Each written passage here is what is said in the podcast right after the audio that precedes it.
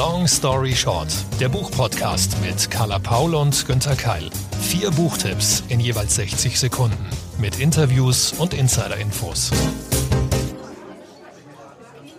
Heute geht es um Kunst, um eine Weltreise, um Selbstfindung und ums Essen. Aber wer hat was mitgebracht? Ja, Carla, das, was du offenbar mitgebracht hast, das schockt mich. Das kann eigentlich nicht wahr sein. Ein Kochbuch, ja, okay, aber voller Zucker. Ich, also ich bin, ja, du merkst, ich suche nach Worten. Im vergangenen Jahr bei Long Story Short haben wir uns ja auf den Gesundheitskompass von Bas Kast geeinigt. Der wird uns jetzt steinigen. Also, Günther, wirklich, das dachte ich mir. Ist aber tatsächlich das Problem. Durch Titel und Cover werden hier völlig falsche Erwartungen geweckt. Aber warte erst mal ab. Hier kommt mein Zitat. Fest steht, meine Mom ist tot. Wo beginnt meine Geschichte und wo endet sie? Trauer ist unordentlich. Sie hat keinen richtigen Schluss. Es liegt in der Natur der Trauer, dass sie einem nicht kleiner vorkommt, auch wenn man irgendwann dazu in der Lage ist, dem Schmerz ins Auge zu sehen. Man kann nur lernen, mit ihr zu leben, anstatt ihre schiere Existenz zu leugnen. 25 Jahre lang war meine Mom meine große Liebesgeschichte. Jetzt habe ich eine neue. Hm, also das klingt jetzt wirklich nicht nach Kochbuch. Ist das also ein Familiendrama, ein Liebesroman? Ja, ja, ja, ja. Also in welches Genre-Regal die BuchhändlerInnen das Buch legen, ist nicht meine Entscheidung. Aber dass es in meinem Daheim stehen bleibt, das glücklicherweise schon. Und in diesem Fall bin ich sehr, sehr froh, dass wir uns eben doch immer mal wieder auch Bücher schicken lassen, von denen wir denken, ach, ist das wirklich was? Und dass uns auch VerlagsmitarbeiterInnen manchmal überreden und uns einfach was zuschicken. Weil ehrlich gesagt, hier hätte ich aufgrund des Covers und aufgrund des Titels nicht dazugegriffen. Und ich bin wirklich froh drum, dass ich es jetzt heute trotzdem vorstelle. Gut, dann leg mal oder back mal los. 60 Sekunden, long story short. Das Leben neu backen, wie Trauer, Liebe und Kuchen mein Leben veränderten von Olivia Potts, Übersetzung Sonja Häusler, erschien als gebundene Ausgabe im Wunderraum Verlag im April 2020. 400 Seiten. Olivia Potts backt gerade einen Clementinen-Mandelkuchen, als 442 Kilometer weiter ihre Mutter mit 54 Jahren unerwartet stirbt. Von diesem Moment erzählt sie uns und auch davon, wie ab da eben nichts mehr war wie zuvor. Wie betäubt geht sie durchs Leben und übt sich irgendwie in der Heilung, indem sie alte Rezepte ihrer geliebten Mutter nachkocht und bäckt.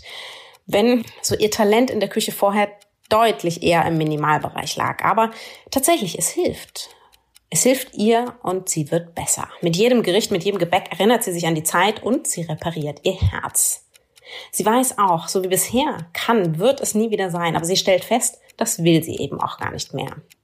Sie wirft ihren Job als Anwältin hin und bewirbt sich an einer der besten Patisserieschulen der Welt. Wie es mit ihr weitergeht und wie viele Kilos man durch all die im biografischen Kochbuchroman integrierten Rezepte zunimmt, tja, das erlest euch bitte selbst. Aber ich wünsche Bon Appetit.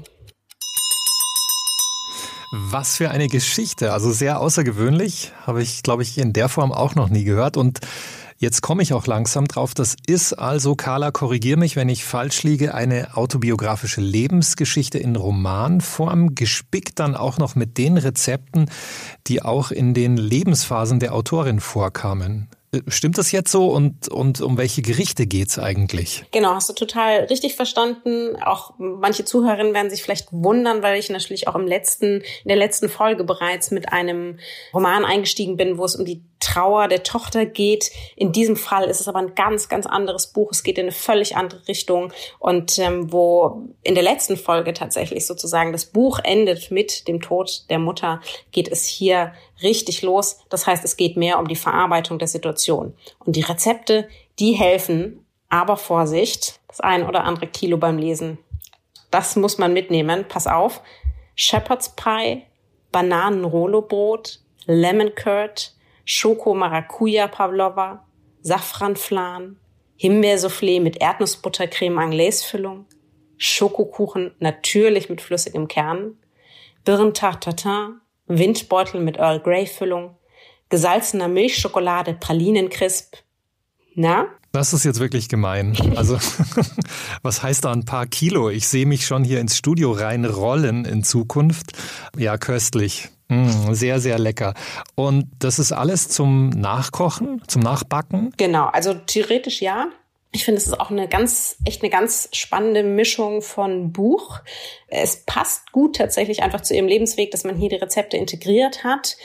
Man wächst auch tatsächlich, also man leidet natürlich viel mit ihr. Sie lässt uns sehr, sehr nah ran. Man kann vieles natürlich nachvollziehen, wie, wie schockiert man in diesen ersten Situationen ist, als man so eine Nachricht bekommt, wie, wie absurd das ist, dass die restliche Welt weitergeht und man selber kriegt es aber nicht auf die Reihe.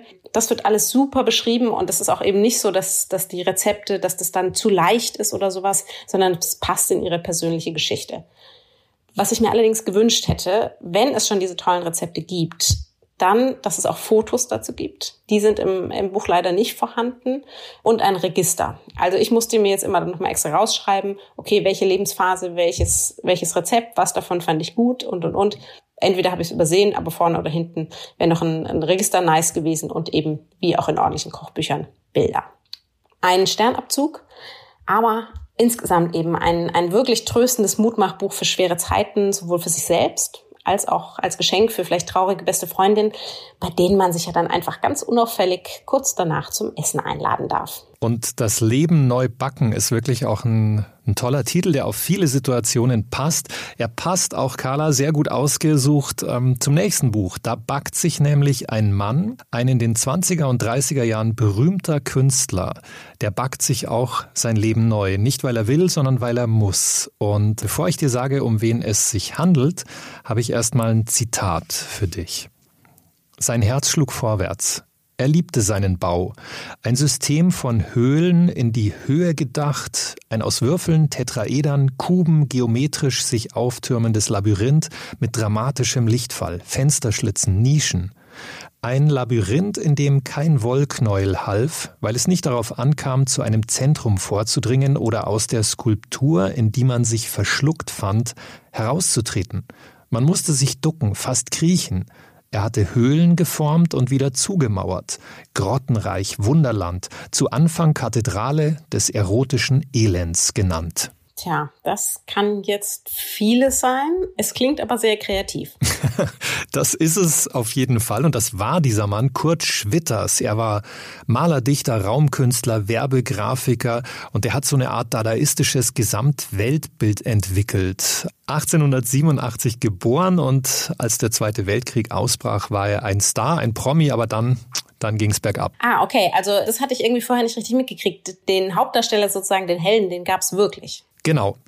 Den gab es, kann man googeln, steht in vielen Lexika und Ulrike Dresner, die Autorin, hat einen großartigen Roman um sein Leben gezimmert. Schwitters heißt dieses Buch und es kommt aus dem Penguin Verlag. 60 Sekunden, long story short.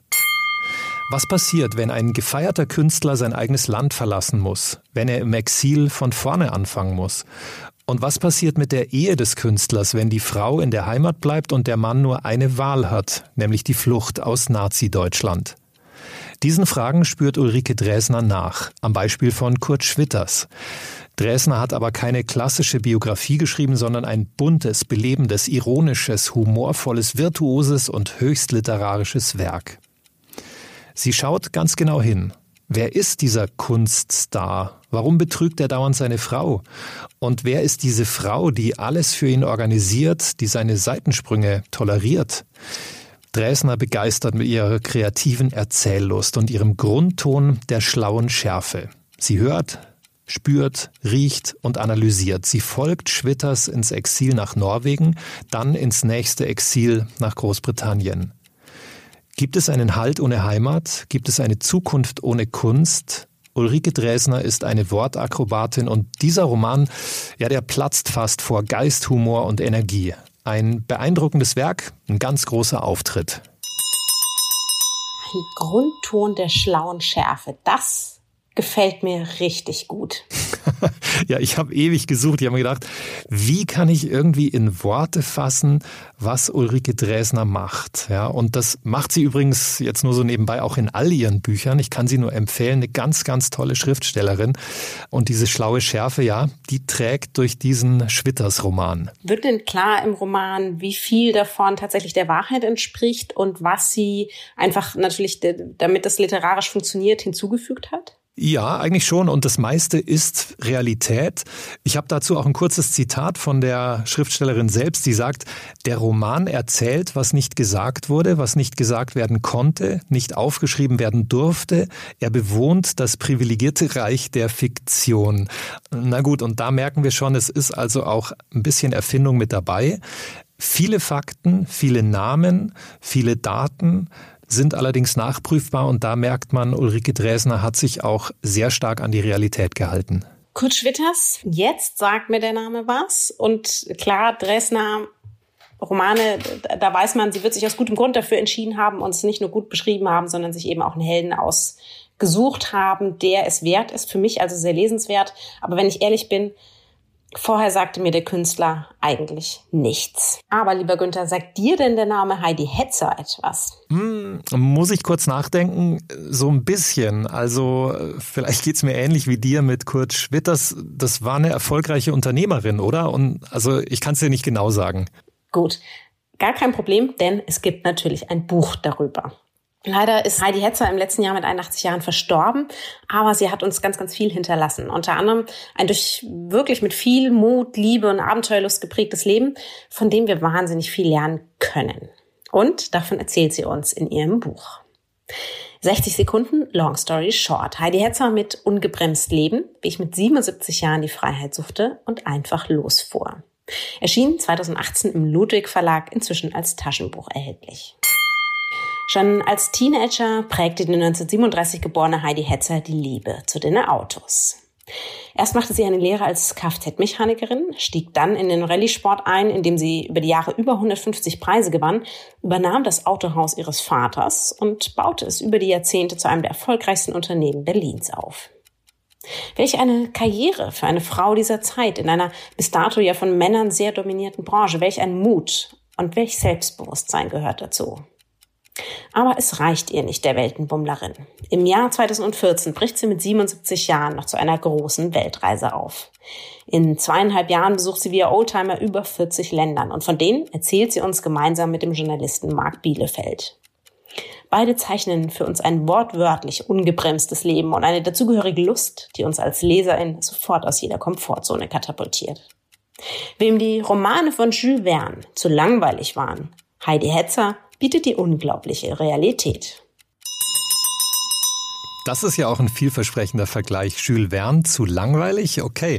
Das heißt, ich folge daraus, das ist eine Rieseninspiration für die, ja, für die richtig große Reisezeit, die ja momentan immer noch nicht so möglich ist. Also nach Corona, oder? Da ist das das Richtige, um auf Ideen zu kommen. Genau. Oder um einfach mal ein bisschen von, vom Sofa aus sozusagen zu verreisen. Es sind auch ganz viele tolle Bilder drin. Es ist wahnsinnig farbenprächtig. Also es macht ganz viel Spaß und man kann sich auch eigentlich nur ungefähr vorstellen, wie das sein muss, wirklich in dem Alter nochmal loszuziehen und solche Abenteuer zu erleben. Also wirklich jemand, der sein Leben so genutzt hat wie Heidi Hetzer, das muss man erstmal finden. Und ich finde, sie macht eben auch sehr viel Lust, aus der Komfortzone rauszutreten, den Mut anzupacken, wirklich jetzt mal das anzugehen, was man schon immer angehen wollte. Es ist eine ganz, ganz fantastische Frau. Und eines von vielen weiblichen Vorbildern, finde ich, deren Geschichten eben dringend mehr Aufmerksamkeit erhalten sollten. Klingt super und es passt auch perfekt zum nächsten Buch. Hier geht es auch um eine Reise und zwar um eine, die mehr nach innen geht, mehr so eine Selbsterfahrungsreise. Das ist mein Backlist-Titel in dieser Folge. 60 Sekunden Long Story Short für Yongay Mingyur Rinpoche auf dem Weg aus dem BTB Verlag, übersetzt von Lieselotte Prugger. Wenn man in einem Kloster aufwächst, als Sohn eines bedeutenden Meditationsmeisters und wenn man selbst ein verehrter buddhistischer Lehrmeister wird, dann bekommt man vom echten Leben kaum was mit. Genau das hat Yongey Mingyur Rinpoche immer schon an seinem Leben gestört. Er wollte nicht nur hinter den geschützten Klostermauern andere Mönche ausbilden und Menschen beraten, sondern endlich auch mal seine eigenen Grenzen erforschen, die Theorie in die Praxis umsetzen und lernen, wie es ist, ganz auf sich allein gestellt zu sein. Also steigt er aus, lässt sein wohlbehütetes und privilegiertes Leben hinter sich, reist durch Indien und konfrontiert sich mit Armut, Kälte, Lärm, Angst und Hitze. Er wird krank, er muss betteln und Schmerzen ertragen. Mühsam lernt er, die buddhistischen Weisheiten nun im wahren Leben anzuwenden. Ehrlich, offen und selbstkritisch beschreibt er, was ihm hilft, wie er meditiert, seinen Geist erkundet. Eine faszinierende Reise übers Innehalten, Gewahrsein und das Erreichen von mentaler Gelassenheit. Du hast offensichtlich schon sehr viel gelernt von diesem Buch, weil du bist ja für mich praktisch der Meister mentaler Gelassenheit. ähm, aber da gibt's ja auch auf diesem ganzen Besinnungsmarkt wahnsinnig viel, sagen wir es mal, wie es ist, Krempel. Und ich finde es ganz schwierig, dann da immer zu unterscheiden, okay, wer gibt einem jetzt wirklich was mit und wer hat eben nur Kalenderweisheiten und irgendwelche Sprüche, die er sich zusammengeklaubt hat und in seinem Leben selber nichts erlebt. So, wie unterscheidest du das? Warum ist eben dieses Buch jetzt empfehlenswert im Gegensatz zu den anderen? Eine ganz wichtige Frage und die Antwort ist, Zwei Sachen würde ich sagen. Zum einen, das ist eine reale Geschichte. Also dieser Abt eines Klosters, dieser Mönch, hat selbst von 2011 bis 2015 über vier Jahre lang genau das ausprobiert. Er ist ausgestiegen und er hält das in diesem Buch fest. Also das heißt, es ist passiert, es ist glaubwürdig, es ist nicht rumfabuliert, sondern es beschreibt das, was er erlebt hat. Und das andere ist, dass es sich bei ihm eben um einen buddhistischen Lehrmeister handelt, nicht um irgendeinen Star, der irgendwas dahin schwafelt und so ein, wie du gesagt hast, Carla Krempel produziert. Nein, das ist einer, der es ernst meint. Der will auch, ähm, glaube ich, nicht irgendwas verkaufen, außer vielleicht dieses Buch, sondern der will wirklich, dass wir das lernen. Und das macht er teilweise sogar auch ein bisschen theoretisch, da geht es dann wirklich um die buddhistischen Wege zu Gelassenheit. Das kann man überblättern, aber man kann dann auch sich denken, okay, das ziehe ich mir rein und da lerne ich wirklich was davon. Also das ist seriös und es ist auch sehr bewegend und berührend, wie er selbst diesen Weg geht, den wir versuchen ja alle irgendwie so zu gehen, ohne zu scheitern. Also ich kann es sehr empfehlen. Klingt jetzt aber danach, als ob das durchaus auch ein Buch ist für Menschen, die sich vorher noch nicht mit dem Meditieren, noch nicht mit dem Buddhismus beschäftigt haben, so als Einstieg. Das ist möglich, aber ich sage gleich dazu, das findet teilweise auf einer schon anspruchsvollen Ebene statt. Er beschreibt zwar sehr, sehr plastisch und direkt fast wie in einem Thriller, wie er so in dieses Leben, ins normale Leben stürzt und sich da zurechtfinden muss. Das ist also ganz nah super lesbar. Und dann hat er aber wirklich auch so ein bisschen lehrende Elemente drin. Also wenn einen das interessiert, ja, unbedingt. Aber man muss sich darauf einstellen, dass das eben nicht nur irgendeine schöne Geschichte ist, sondern dass er dann auch wirklich Klartext spricht und was von diesen buddhistischen Lehren rüberbringen will. Gute Warnung. Im schlimmsten Fall lernt man also was fürs ganze Leben. Das war es auch schon wieder mit Long Story Short für heute. Vier Bücher, ganz viele Kilos, noch ein bisschen mehr Gelassenheit, ein Günther, eine Carla. Alle Links und alles, was ihr sonst noch wissen müsst über diese Folge und die vergangenen Folgen, findet ihr auf der Homepage www.longstoryshort-podcast.de. Zu Risiken und Nebenwirkungen lest am besten den Klappentext und fragt grundsätzlich immer eine gute Idee. Am besten eure Lieblingsbuchhändlerinnen und Buchhändler vor Ort. Wenn euch ein Tipp von uns gefallen hat, wenn ihr noch Anregungen habt, wenn ihr einen Stern vergeben wollt oder wenn ihr einfach Dankeschön sagen wollt, dann sagen wir Dankeschön. Wir freuen uns über eure Bewertungen und Feedback natürlich auf allen Plattformen. Long Story Short ist eine Kooperation zwischen Carla Paul, Günter Keil und der Verlagsgruppe Random House.